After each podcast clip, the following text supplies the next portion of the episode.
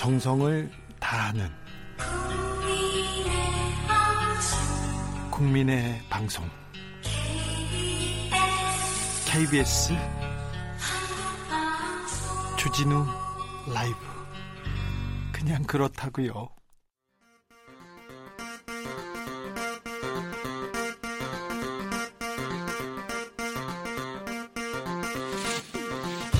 주진우 라이브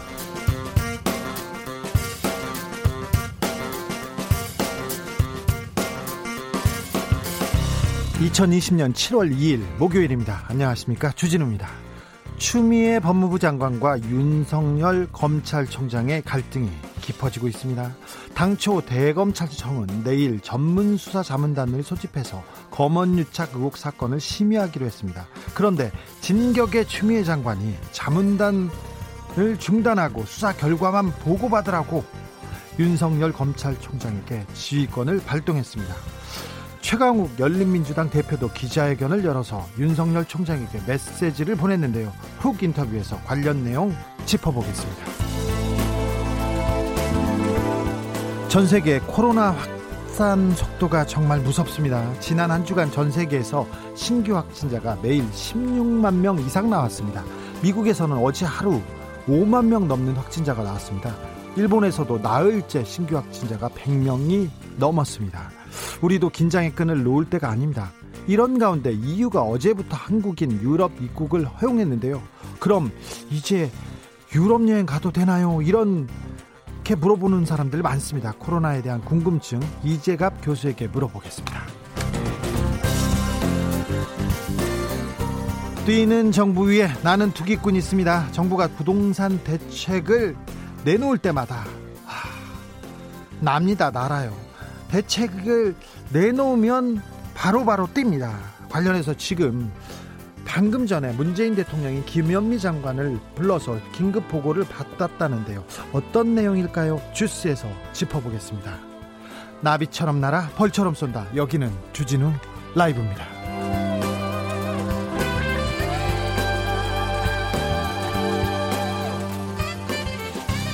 또 자중자의 겸손하고 진정성 있게 여러분과 함께하겠습니다. 아, 요즘 부동산 정책 나, 나올 때마다 말이 많습니다. 아, 집못 사는 거 아니냐고 막 싸우는 부부들도 많다고 합니다. 정책이 나올 때마다 가격이 뛰고 있으니 이건 정말 걱정입니다. 어떻게 해야 부동산 정책 나아질까요? 여러분의 고견 들어보겠습니다. 지혜를 모아주세요. 홍승표님 투기꾼을 부동산 정책 자문위원으로 영입해야 이거 좋은 방법입니다. 좋은 방법이에요. 민주당에 그런 분들 많습니다. 시의원들 집 많은 분들 많은데 이분들한테 물어보는 것도 방법 아닐까 생각합니다. 샵 9730 짧은 문자 50원 긴 문자는 100원입니다. 콩으로 보내주시면 무료입니다. 사연 보내주시면 선물로 보답하겠습니다. 그럼 시작하겠습니다. 시끄러운 세상 더 시끄러운 정치 풀리지 않는 갈등, 꼬이는 일상, 답답하신가요? 저에게 오십시오. 주 기자가 여러분의 답답한 속을 뚫어드립니다. KBS 1라디오 주진우 라이브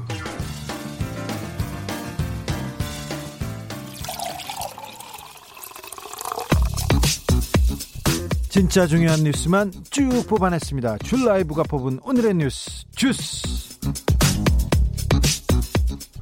시사인 송지혜 기자 안녕하세요. 네 안녕하세요. 잘 지내셨나요? 네잘 지냈습니다. 네 어, 코로나 상황이 심상치 않습니다.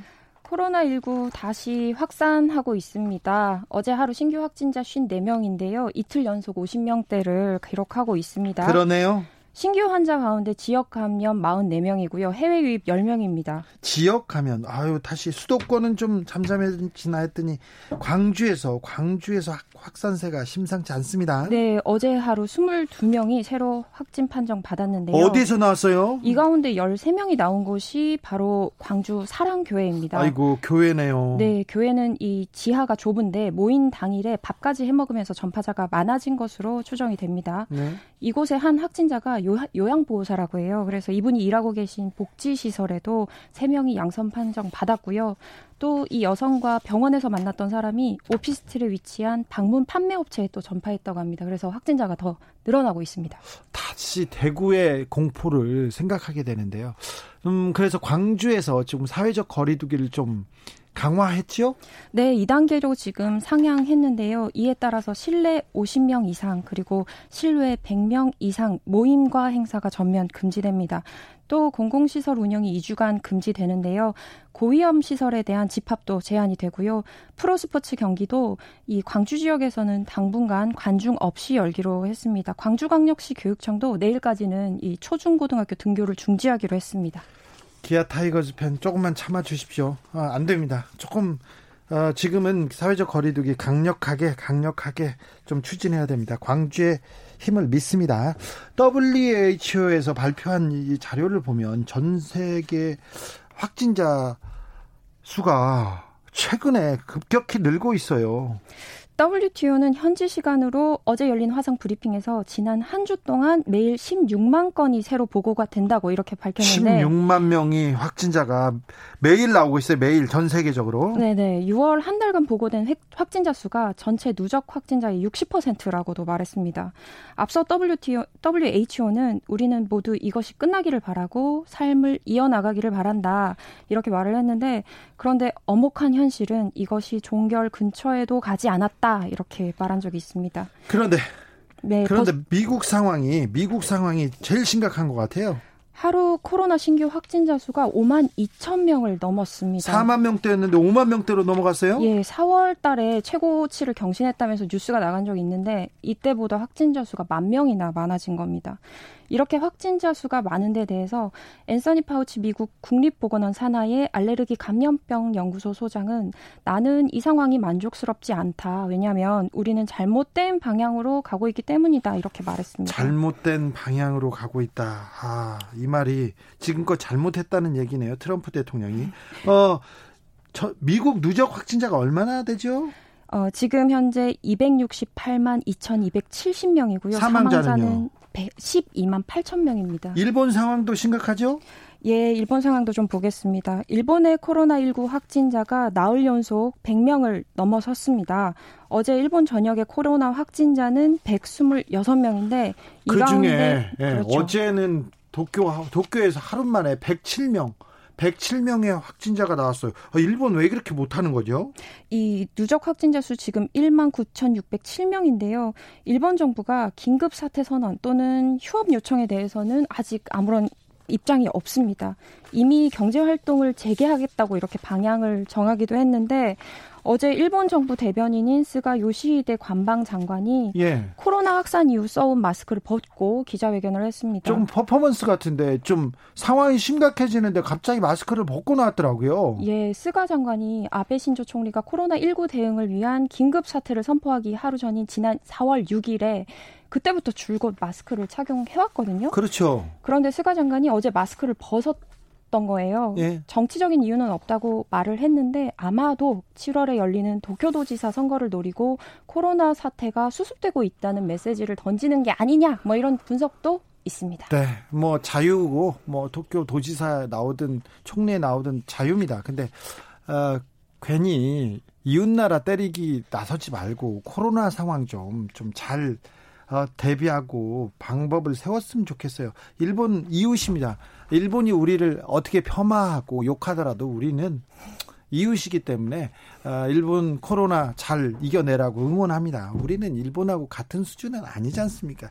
이미 우리가 일본하고 비교할 일본이 우리하고 비교 대상이 안 될 수도 있어요. 코로나 시대가 지나가면 우리가 일본을 앞지르지 않을까 그런 생각을 해봅니다. 그런 기대를 가져봅니다. 자, 국회 상황, 국회에서 지금 추경안에 박차를 가고 있습니다. 예, 이번 추경 예산안은 이제 청년층 지원 자금을 편성했는데 이를 통과시키겠다고 밝혔습니다. 3,600억 원 규모고요. 어디에다 돈을 쓴대요? 역세권 전세 임대주택 확대와 다가구 매입 임대주택 추가 공급 등 주거 안정 지원 예산과 중소 또 중견기업 취업 지원 예산도 늘리겠다는 방침입니다. 네. 예, 잠깐 미래통합당 볼게요. 민주당 단독 원구성에서 반발해서 국회 보이콧 계속 이어나가고 있잖아요. 네. 다음 주 초에는 예, 복귀하기로 가닥을 잡았고요. 네. 주호영 원내대표는 구체적인 날짜는 구치, 국회 상황 보고 결정하겠다 이렇게 밝혔습니다. 그러면서도 심사 중인 추경안에 대해서는 날을 세웠습니다. 네. 35조 원이라는 예산을 불과 며칠 사이에 별다른 심의 없이 통과시키고 있다. 뭐 이렇게 비판했습니다. 다음은 검찰 소식입니다. 제, 가 사회부 기자를 20년 했는데요. 최근 이 검찰 소식은 이거 전해야 되는지 고민이 될 정도예요. 심의위원회, 자문단, 전문수사, 뭐, 뭐, 너무 이게 국민을 고통스럽게 하는 기사가 쏟아지는지는 모르겠습니다. 저, 아, 이렇게 그렇게 필요한지는 모르겠는데, 아무튼 검찰에서 기사가 쏟아집니다. 검찰에서 기사가 쏟아진다는 거는 뭐, 사회에 보탬이 되는 거는 별로 없다는 뜻이기도 해요. 아무튼 추미애 법무장관이 검찰총장에게 아, 전문수사 자문단 심의 절차를 중단하라고 지휘권을 발동했습니다. 이른바 검언유착 의혹 사건과 관련한 윤석열 검찰총장의 전문수사 자문단 소집을 놓고 이렇게 지시한 겁니다. 네. 추미애 장관은 전문수사 자문단 심의로 성급히 최종 결론을 내리는 게 진상규명의 지장을 초래할 수 있다 이렇게 말했는데요. 네. 이번 사건은 사회적 이목이 집중된 현직 검사장의 범죄 혐의와 관련된 사건이기 때문에 그리고 윤석열 검찰총장의 가장 측근으로 불리우는 그 검사장 일이기 때문에 그렇죠. 네, 공정하고 엄정한 수사를 보장하기 위해서는 서울중앙지검 수사팀이 상급자의 지휘와 감독을 받지 말고 독립적으로 수사한 후에 그 결과만 보고하라 이렇게 조처한 겁니다. 그랬더니 그랬더니 그 주호영 원내대표를 비롯해서 통합당에서 추미애 장관에 대한 탄핵 소추안 제출을 검토 중이라고 이렇게 열렸어요? 주호영 원내대표가 비상대책회의에서 말한 건데요. 아마 대통령이 용인하니까 윤석열 검찰총장을 내리누르고 짓밟는 일이 생기는 것이다. 대낮에 어떻게 검찰총장을 이렇게 핍박하고 난폭하게 공격할 수 있는지 아연할 따름이다. 이렇게 비판했습니다. 음. 현재 법무부 장관이 지휘권의 범위를 넘는 압박을 하고 있다 이렇게 말한 건데 대한민국의 법치주의를 완전히 깨는 일이라고 비판한 겁니다. 주호영 원내대표는 해임 건의안으로만 부족하다면서 오늘 내일 중으로는 해임 건의안을 낼 것인지 탄핵 소추를 발의할 것인지 두 개를 다 할 것인지 결정해서 추미애 장관의 행포를 저지하겠다. 뭐 이렇게 밝혔습니다. 네, 그렇게 밝혔어요? 그렇게 네. 밝혔습니다. 이 자세한 내용은 저희가 조금 이따 미래 열린 열린 민주당의 최강욱 대표 모셔서 모셔서 어, 물어보겠습니다. 어, 그분이 법사위원은 아니지만 물어보겠습니다. 잘 압니다. 아, 이낙연 더불어민주당 의원이 어, 전당대회 출마를 선언할 예정이죠? 이낙연 더불어민주당 의원이 7일쯤 차기 당대표 선출을 위한 8월 전당대회 출마를 선언할 예정입니다. 예? 국가적 위기에 책임있게 대처해야 한다. 이렇게 생각을 해왔다. 또 초유의 거다, 거대 여당을 책임있게 운영하는 일을 외면해서는 안 된다. 그 두 가지의 기둥이 될 것이다. 이렇게 전대 출마 배경을 설명했고요. 다른 분도 전대 출마한다고 하겠죠, 그럼? 예, 더불어민주당 김부겸 전 의원과 차기 당대표 선출을 위한 자리에서 이제 맞붙게 됐습니다. 7일쯤 되네요. 그런데 그 이낙연 의원의 최근 발언이 논란이 되기도 했습니다. 그 앞서 이낙연 의원은 남자는 엄마 되는 경험을 하지 못해서 나이를 먹어도 철이 없다 이런 발언을 해서 무리를 빚었는데요. 예. 한국 산후조리 시스템의 강점을 설명하는 과정에서 한 말이라고 합니다. 이 의원은 이것도 이낙연 학설인데 인생에서 가장 감명 깊은 순간 중 하나는 소녀에서 엄마로 거듭나는 순간이고 남자는 그런 걸 경험하지 못해서 철이 없다 이렇게 말했습니다. 아 근데 이걸 이, 이게 비판이 쏟아지는데요. 비판이 쏟아졌는데 어떤 부분이에요? 뭐 비혼, 난임 여성 그리고 남성을 배려하지 않은 발언이다 뭐 이런 지적이 나왔는데 사실 음. 좀 시대 상황에 뒤떨어진 발언이기는 하죠. 남자들은 잘 몰라서 아니 그렇게 얘기할 수도 있지 않느냐 또 오히려 여, 여성을 이렇게 좀 존중하려다가 이렇게 말을 한 거 아니냐 이렇게 어, 이낙연 의원의 지지자들은 그렇게 얘기합니다. 사실 여성의 입장에서 보면 비출산한 여성들 또는 뭐 출산한 여성 올려치기 하는 게 제가 보기에는 네. 그 남성들을 이제 또 내려치기 하면서 여성을 올려치기 하는 게 이것도 제가 보기엔 남녀 차별의 일종의 발언이 아닌가 뭐 이런 생각을 합니다. 아, 그래서 요새는요 나이를 묻거나 아이 있어요 이게 물어보는 게 굉장히 그 좀 고통스러운 질문이 된다는 사람이 많습니다. 그리고 지금 우리 사회를 이렇게 둘러보면요.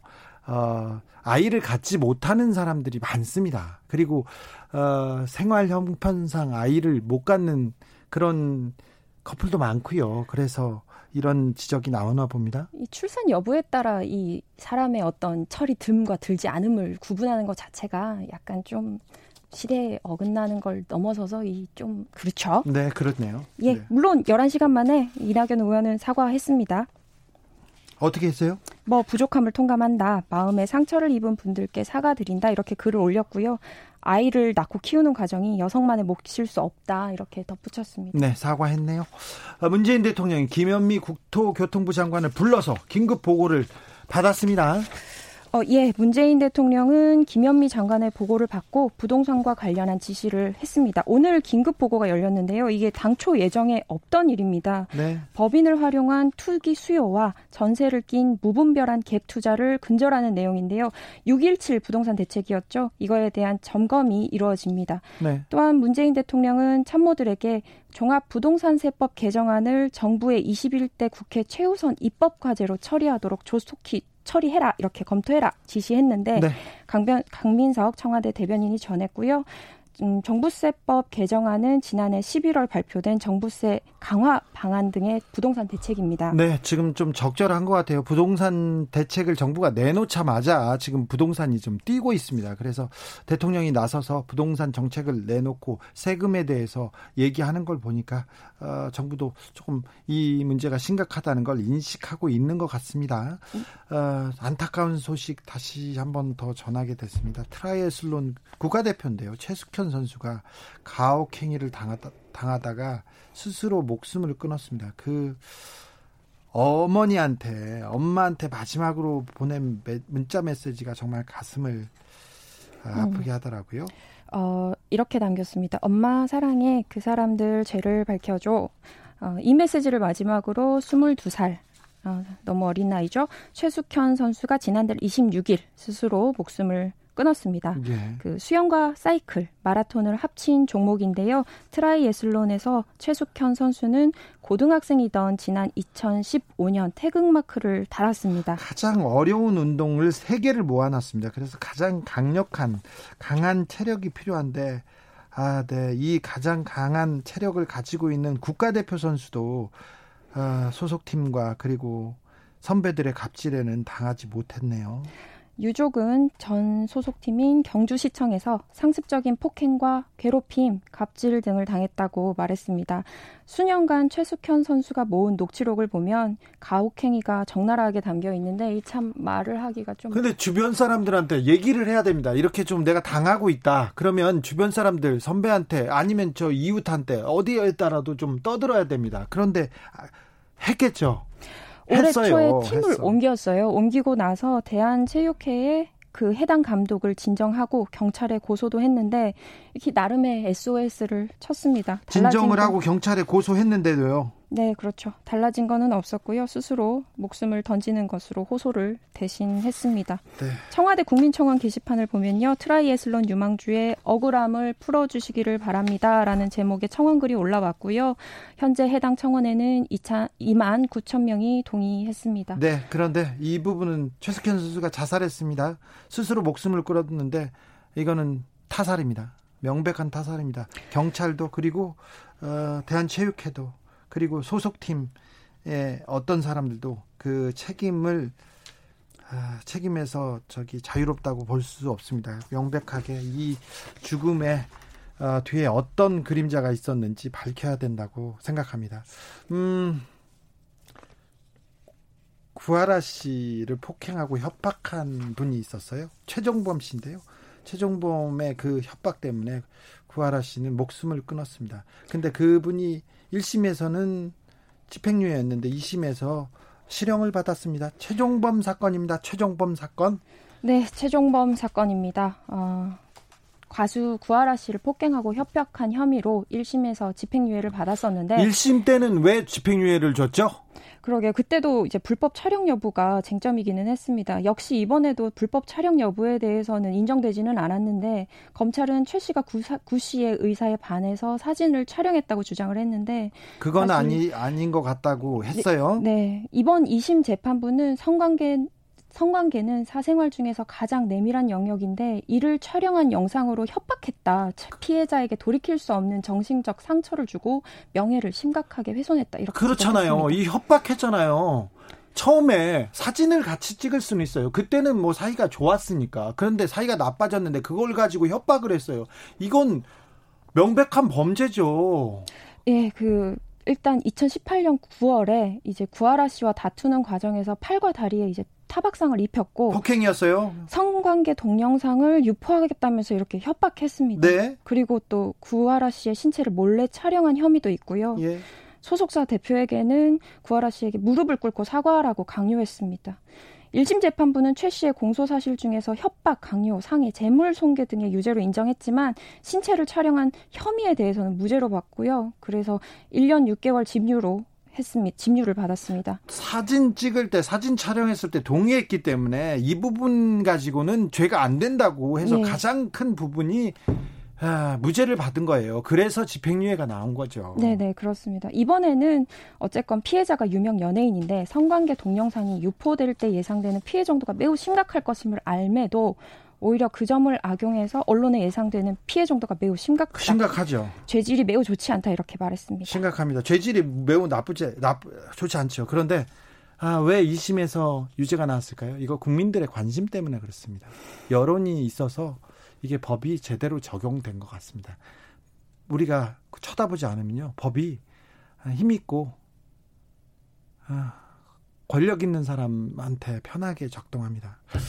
여기까지 들을까요? 주스 송지혜 기자 감사합니다. 네 고맙습니다. 8672님이 기자님 똑부러지십니다. 주 기자를 능가합니다. 아 송지혜 기자가 똑부러진다는 얘기입니다. 저보다 못하기 좀 힘들어요. 그건 네, 저도 인정하겠습니다. 교통정보센터로 가겠습니다. 정현정 씨. 주진우 라이브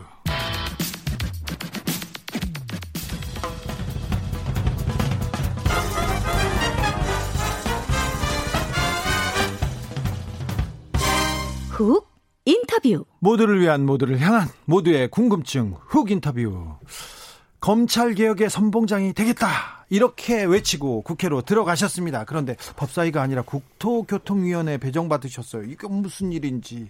하지만 검찰 개혁이 잘 돼가고 있는지 이분한테 물어야 되겠습니다. 추미애 장관과 윤석열 총장 사이에 무슨 일이 있는지 이분한테 물어야 되겠습니다. 최강욱 열린민주당 대표. 안녕하세요. 안녕하세요. 네, 잘 반갑습니다. 지내셨어요? 예, 바쁘게 잘 지내고 있습니다. 어, 청와대 공직기강 비서관이 되셨다가 으로 활동하시다가 대표님이 되셨어요. 여의도는 좀 어떻습니까? 아직은 좀 적응을 잘 못하고 있고요. 네. 새로운 날마다 새로운 걸 많이 배우고 있습니다. 그러니까 그 동안에 제가 생각했던 살아온 방식하고 좀 많이 다르더라고요. 여의도는 문법도 다르고 네. 또 어떤 말이나 행동을 가지고 막 그거를 여러 가지로 풀어서 해석하시는 분들이 많아서 네. 아 여기는 이런 데구나 이런 걸 날마다 느낍니다. 아그 전에도 그래도 언론도 언론 잘하시는데 네. 근데 그때 상대하던 언론하고 좀 다릅니까? 청와대에 있었던 1년 반 사이에 언론 환경이 좀 달라진 것 같기도 하고 예. 또 여의도에 계시는 분들은 제가 사실은 뭐 뵐 기회가 별로 없었죠. 저야 법조 기자분들을 많이 뵀었으니까 네. 법조 기자분들이 정치부로 많이 가시는 것도 알고 있었는데 이쪽은 하여튼 좀 논리가 다르더라고요. 그렇죠. 네. 어 그냥 그 그전에도 인권 변호사였고요. 언론 관계 변호도 많이 했습니다. 그런 활동도 하시고 그러다 네. 청와대에서 공직 기강, 그 공직자들의 기강을 다 잡는 사람이었어요. 그냥 법사위에 가시면 일을 그냥 해오던 일을 하시면 되는데 지금 국토교통위원회입니다. 이건 네. 또 뭐죠?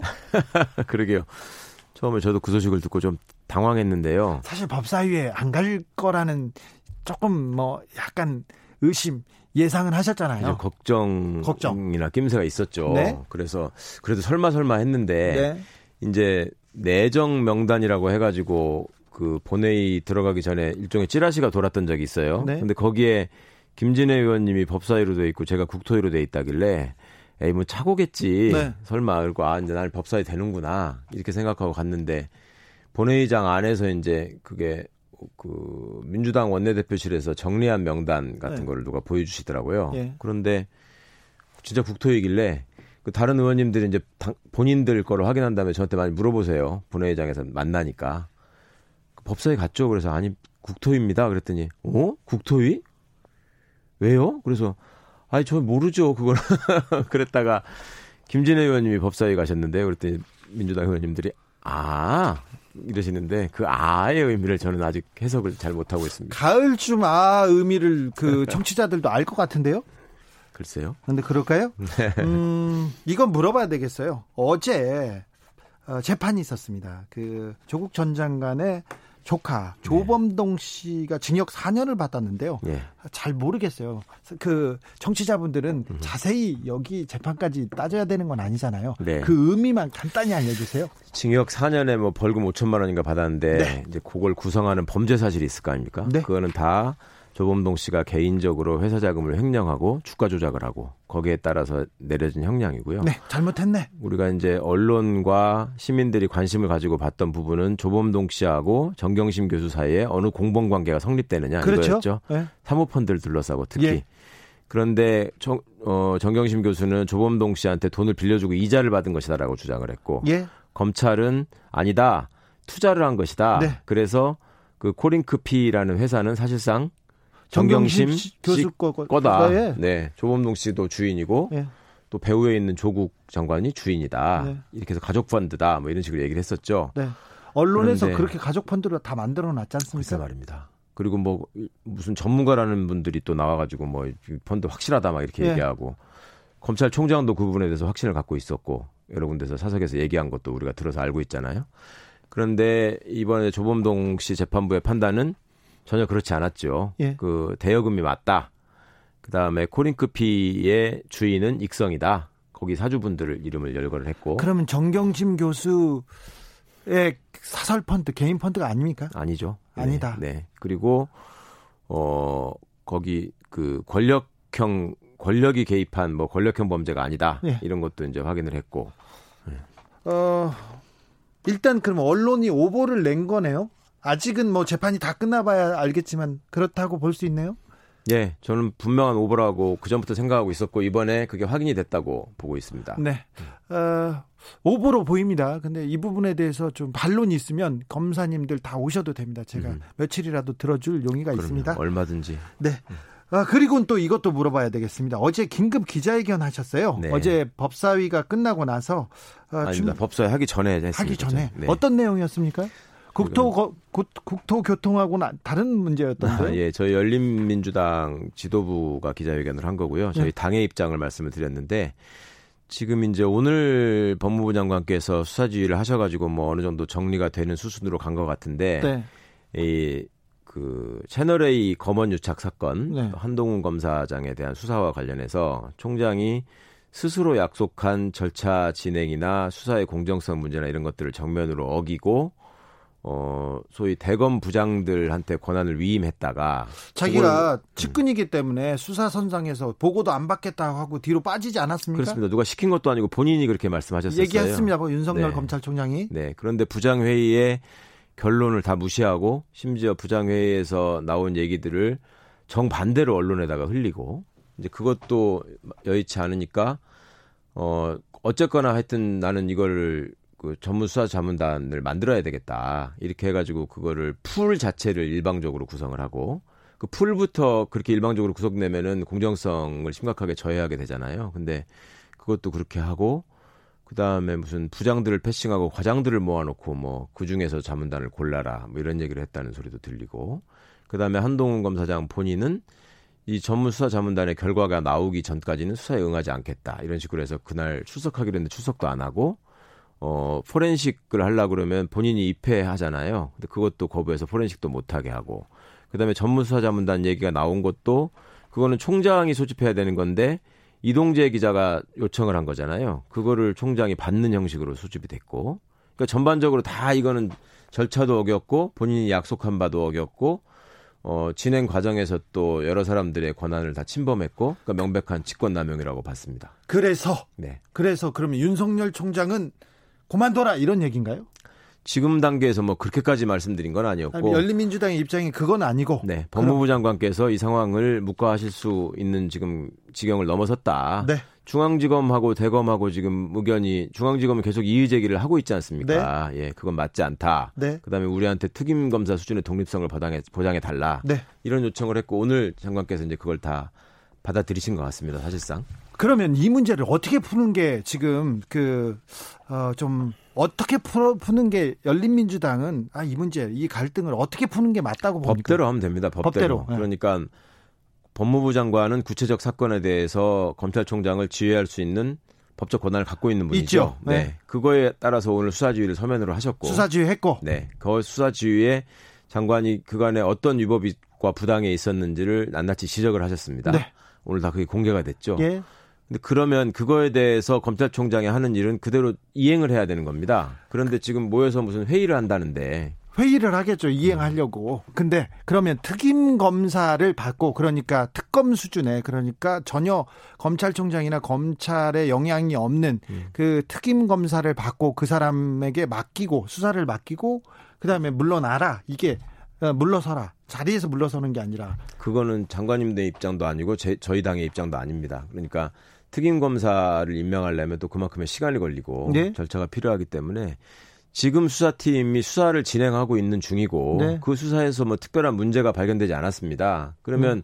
그 수사팀이 독립해서 공정하게 수사할 수 있도록 다른 외압만 간섭만 없으면 되는 거죠. 네. 그런데 그걸 총장이 계속 하고 있었기 때문에 그걸 멈추면 되는 겁니다. 자, 이, 그러면 검찰총장은 그 어, 수사 지휘를 멈추고 지금 수사 수사 검사들한테 맡겨놔라. 그렇죠. 네. 네. 장관이 명확하게 지시를 하셨기 때문에 네. 그대로 따르면 되는 거죠. 네. 크게 복잡한 건 아니군요. 그런데 이제 과거에 원칙대로 법대로. 그럼요. 어. 법대로 하는 건데 과거의 전례가 이제 그 김종빈 총장이 천정배 장관으로부터 수사지 서면에 수사지휘를 받고 예. 이틀 뒤에 사퇴를 하셨잖아요. 네. 이제 그거를 집중해서 보시는 것 같은데 그거는 이제 앞으로 지켜봐야 될 일이고. 예. 예. 아 그리고 열린민주당도 지금 사퇴하라는 거는 아니고 그냥 법대로 그냥 수사하도록 도와라 이렇게 얘기하시는 거예요. 모든 것들이 다 지금 법대로 이루어지는 거니까 네. 법대로 가면 되는 겁니다. 아 근데 요새 수사 전문 수사 자문단 수사 심의 위원회 뭐뭐 뭐 이게 네. 법대로 안 돼서 이런 얘기가 나오는 거 아니에요? 검찰이 수사를 법대로 안 해서. 그렇죠. 그러니까 시민들이 잘 모르는 얘기가 자꾸 나올 때는 그렇죠. 뭔가 전문성이 있는 사람들이 가리고 싶은 게 있을 때 그런 얘기들이 자꾸 튀어나오는 겁니다. 그러게요. 네. 그 수사심의위원회 전문 수사 자문단 이런 게 법조인들한테도 생소한 얘기예요, 사실은. 그렇죠. 저도 음. 피의자, 저도 조사 많이 받았잖아요. 그렇죠. 그런데 이런 얘기, 저도 수사심의위원회 해주세요. 그럼 혼났죠. 네. 일반인한테는 안 하고 갑자기 이런 게 왜 갑자기 튀어나올까 생각을 해보면 왜 이렇게 복잡해졌어? 이렇게 생각해보면 이게 검사들이, 그죠? 꼼수 쓰는 거고요. 지난번에 제가 출연했을 때 생각이 나는데 그날 제가 법정에서 뭐 시간 좀 내달라고 했다는 이유만으로 무슨 오만하다 어쩌고 다 얘기를 들었는데 네. 지금은 왜 한동훈 검사장의 경우에는 수사에 응하지 않고 있는데 그런 기사가 하나도 안 나올까요? 이게 이제 저는 검언 유착의 한 반증이라고 보고요. 지금 대검이 모여서 총장을 중심으로 정말로 장관의 지, 지휘에 어떻게 따를 것인가를 고민하고 있는 회의가 있었으면 참 좋겠는데 또 한 구석에서 언론을 상대로 지금 새로운 프레임을 만들기 위해서 애쓰고 있을, 있지 않을까 슬쩍 걱정이 됩니다. 네. 앞으로 기사 나오는 거 보면 알겠죠. 전자이기를 좀 바래보자고요. 네, 예, 네. 바래야죠. 네. 미래통합당은 정치적 중립성을 훼손했다. 네. 검찰의 정치적 중립성을 훼손했다면서 추미애 장관 해임을 요구했고 탄핵 소추까지 추진하겠다는 입장입니다. 강경한데요? 미래통합당의 검사, 검찰 출신 의원들이 훨씬 많으시잖아요. 예. 그런데 그런 식의 말씀을 어떻게 하실 수 있는지 저는 참 궁금해요. 정치적 중립성을 스스로 어긴 사람은 총장이었고 그거를 제가 지금 이 방송에 오기 직전에 뉴스타파에서 박상기 전 장관님께서 당시 상황을 증언하시는 생방송을 했습니다. 그걸 보고 왔는데 계속 정치적으로 움직이고 정치적으로 선택해왔던 거는 검찰의 역사였죠. 그리고 그것을 무소불위의 권한을 마음대로 휘두르고자 법무부 장관의 민주적 통제를 벗어나려는 시도를 계속 해왔던 거고 그거를 문재인 정부에 와서 윤석열 총장이 노고라 했기 때문에 제가 검찰 정치를 통해서 검찰 쿠데타를 자행하고 있다라고 말씀을 드린 적이 있었습니다. 청와대 공직기강 비서관이니까 공직기강을 잡는 차원에서 그때 좀 어떻게 해주시지. 그때 청와대 공직기강 비서관은 청와대 울타리 안에 있는 비서실 경호실 직원들의 일탈을 감찰하는 게 주 업무였고요.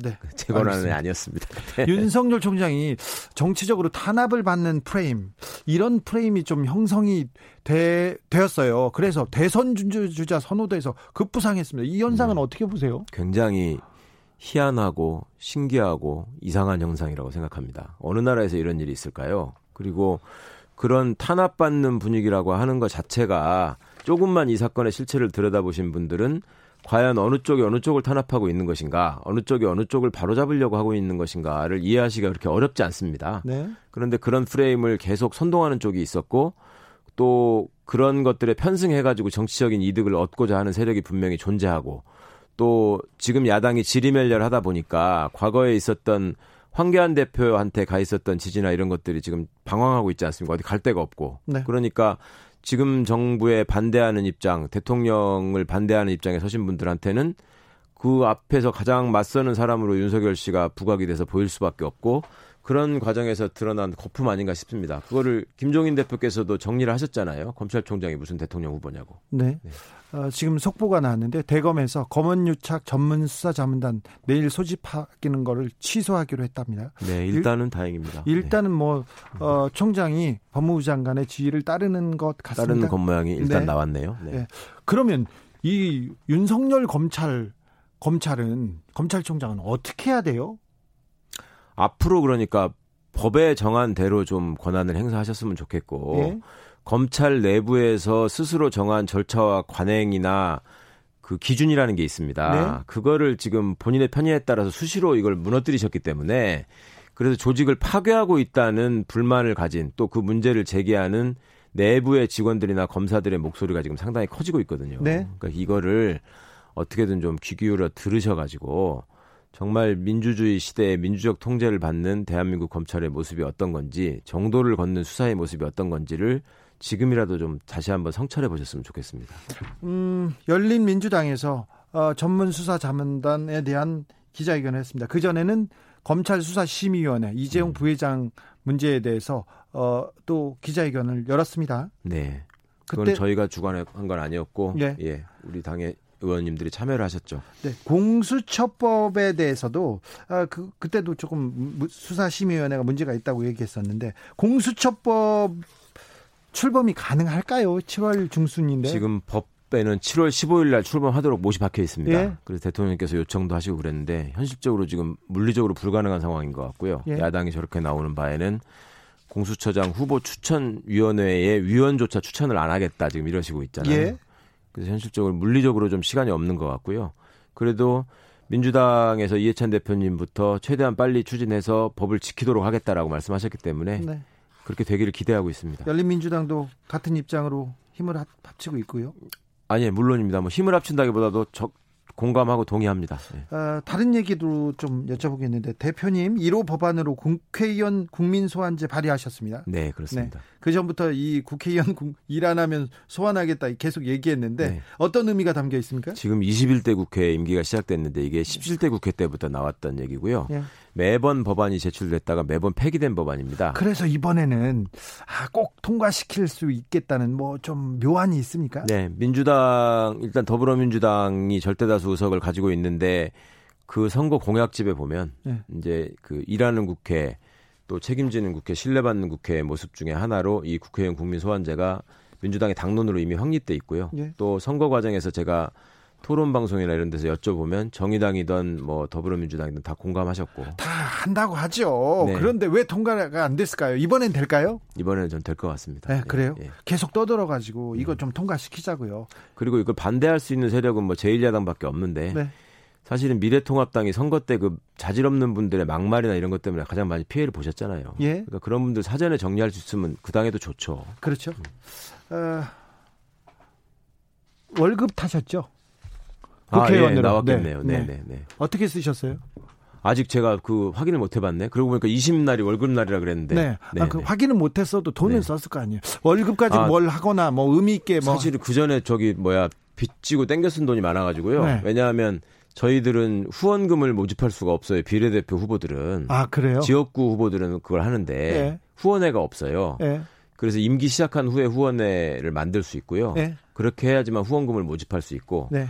그 돈을 정치자금 계좌로 이체를 해야지만 쓸 수가 있습니다. 네. 근데 이제 그 돈이 하나도 없으니까 예. 그간에 사무실에 뭐 손님들 오시면 물이라도 한 잔 드려야 되는데 그건 이제 다 메꿔야죠. 아, 이제 받았으니까. 빚진 거 좀 메꾸고 있습니까? 네. 네, 그래요. 차도 바꾸셨어요? 아직 못 바꿨습니다. 저기 네. 그러면 지금 기사분은 계시죠? 네, 네. 인제 계십니다. 예. 인제 예. 얼마 전까지도 그냥 운전하시더니 예. 인제는 기사분은 계시고. 예. 네. 아, 법사위원 법사위원장 자리가 그렇게 중요한지 몰랐어요. 국민들이 이제서야 아, 알았어요. 그걸 좀 설명드리고 싶어요. 네. 과거에는 법사위원장 가지고 이렇게 다투지 않았거든요. 그렇죠. 그때는 의장 직권 상정 제도가 있었기 때문에 그랬었어요. 네. 근데 그게 폐지됐거든요. 네. 그러니까 법사위원장이 길목을 막을 수 있고 그렇죠. 실제로 그 일을 여상규 위원장이 보여주셨죠. 그렇죠. 그러니까 권성동 여상규 위원장이 잘 보여줬죠. 네. 바꿀 수 있겠죠? 바꿔야 아, 되겠습니다. 네. 마지막으로 마지막으로 어, 최강욱 국회의원 최강욱 그리고 어, 당 대표 최강욱의 역할 계획 한 말씀 부탁드리겠습니다. 이번에도 저희가 어, 수사 자문단이나 무슨 수사 그 심의위원회 뭐 심의위원회 이런 것들을 언급하면서 이상한 결론을 유도하는 총장의 행태에 대해서 국민들께 알리는 역할을 했습니다. 등대 정당, 쇠빈성 정당 약속 드린 점 잊지 않고 계속 하겠고요. 올겨 올여름 무더위가 심하다는데 저희라도 하여튼 시원한 목소리 계속 들려드리면서 국민 여러분 궁금하신 점 있으면 최대한 쉽게 이런 자리 많이 나와서 풀어서 설명드리겠습니다. 아, 검찰 얘기 말고 이제 다른 정책 얘기, 국민 물론이죠. 실생활 네, 네. 얘기 더 많이 했으면 좋겠는데요. 네. 그죠? 정책 공부도 많이 해서 최대한 쉽게 설명드리겠습니다. 지금까지 최강욱 열린민주당 대표였습니다. 감사합니다. 감사합니다. 같이 갑시다 님이 최강욱 의원님도 월급은 통장을 그냥 스칠 뿐이군요.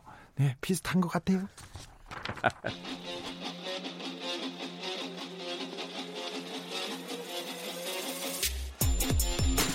진짜가 나타났다. 악마 기자 주 기자가 전해주는 지옥에서 온 실사. 주진우 라이브.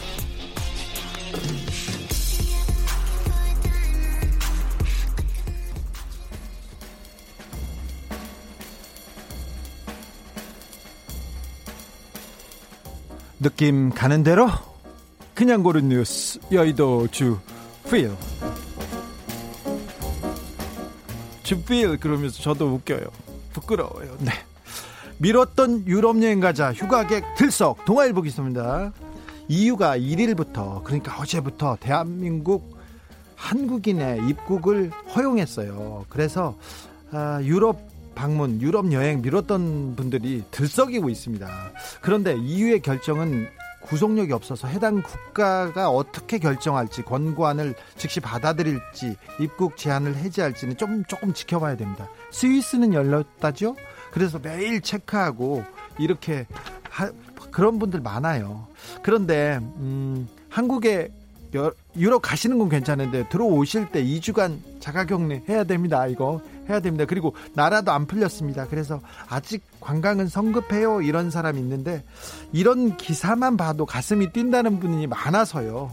기사만 봐도 저한테도 새벽에 맨날 문자 보내시는 분이 있어요. 양모 씨라고 실업자. 근데 그분한테 받아볼 수 있는 제주도는 어떤지 네, 추천해 보고 싶습니다. 아직은 자가격리 14일. 네. 코로나 장발장 달걀 18개 훔쳐 18개월 실형구형 JTBC 뉴스입니다. 너무 허기져서 너무 허기진 나머지 구운 달걀 18개 그러니까 5천원어치를 훔친 40대가 재판에 넘겨졌습니다. 경기도 수원의 한 고시원에 남성이 불편했대요. 다 걸음을 걷는데 절뚝절뚝 하면서 고시원 계단에 올라갔습니다. 그래가지고 선풍기 옆에서 허겁지겁 달걀 18개를 훔쳐가지고 달아났어요. 다른 거는 손도 안 대고요. 달걀만. 근데 이분이 석 달 전까지 여기 고시원에서 살았대요. 그래서 그 계란이 거기에 있었다는 걸 알고 있었던 거죠. 근데 너무 배고파서 배고파서 그 갈 데도 없고 배고파서 죽을 것 같아가지고 열흘 넘게 굶주리다가 이렇게 도둑질을 범죄를 저질렀습니다. 검찰이 1년 6개월을 구형했습니다. 실형이요. 그래서 댓글 보니까 이거 너무하다. 무전유죄, 유전무죄 너무한 거 아니냐. 우리 법은 약자한테 너무 심하다.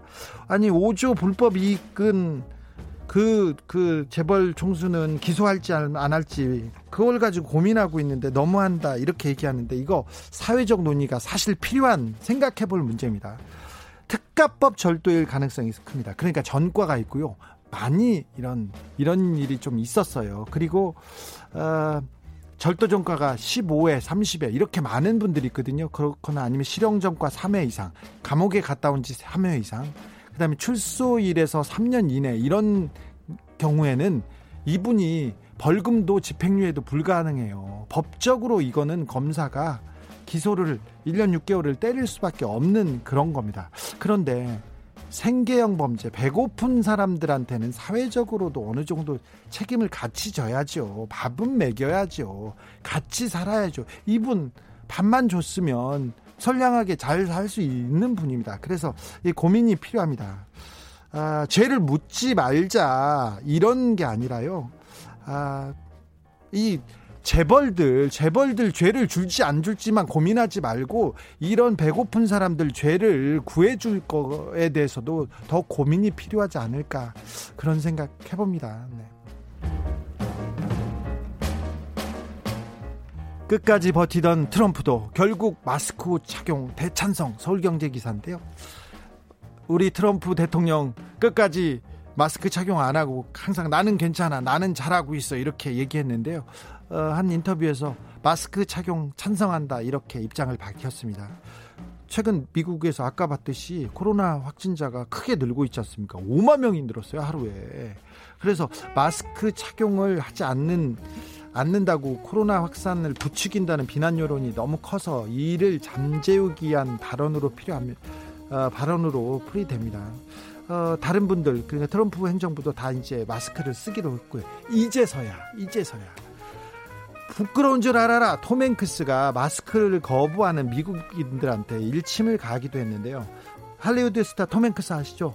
포레스트 검프 막 달려다닐 사람 그분이 마스크를 거부하는 미국인들은 부끄러워해야 된다면서 코로나 확산을 막기 위해서는 마스크 착용 사회적 거리두기, 손 씻기 세 가지만 하면 된다고 계속 얘기합니다.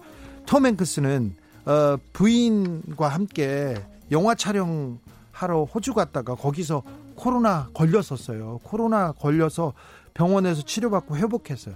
코로나 걸렸다가 나은 분이 이 얘기합니다. 손만 잘 씻기고 잘, 잘 씻고 그다음 마스크만 쓰면 된다고 거리두기만 하면 우리가 코로나를 이길 수 있다고 우리는 몇 달 전부터 했던 얘기인데 이제 미국에서 하고 있어요. 우리만 따라서 하면 되는데. 아유, 코로나에 대해서는 코리아만 따라서 하면 되는데.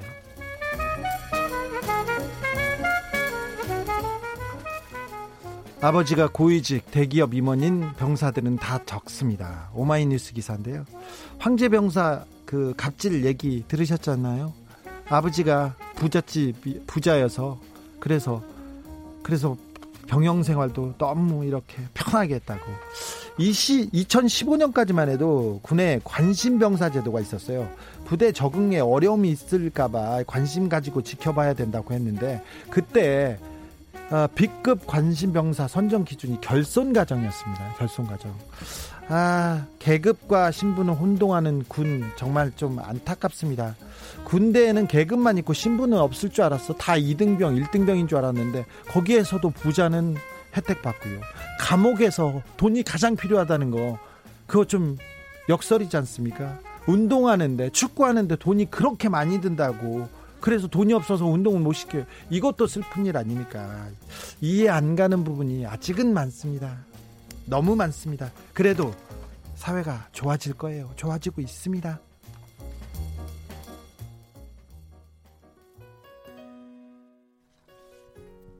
김범수의 위로 들으면서 주진우 라이브 1부 마무리하고 저는 6시에 뵙겠습니다. 5855님 5조와 5천원의 차이 엄청나네요. 삼성 얘기하지 말고 이재용 얘기 계속합시다. 알겠습니다. 시청자의 뜻대로 정치자 뜻대로 저는 하겠습니다.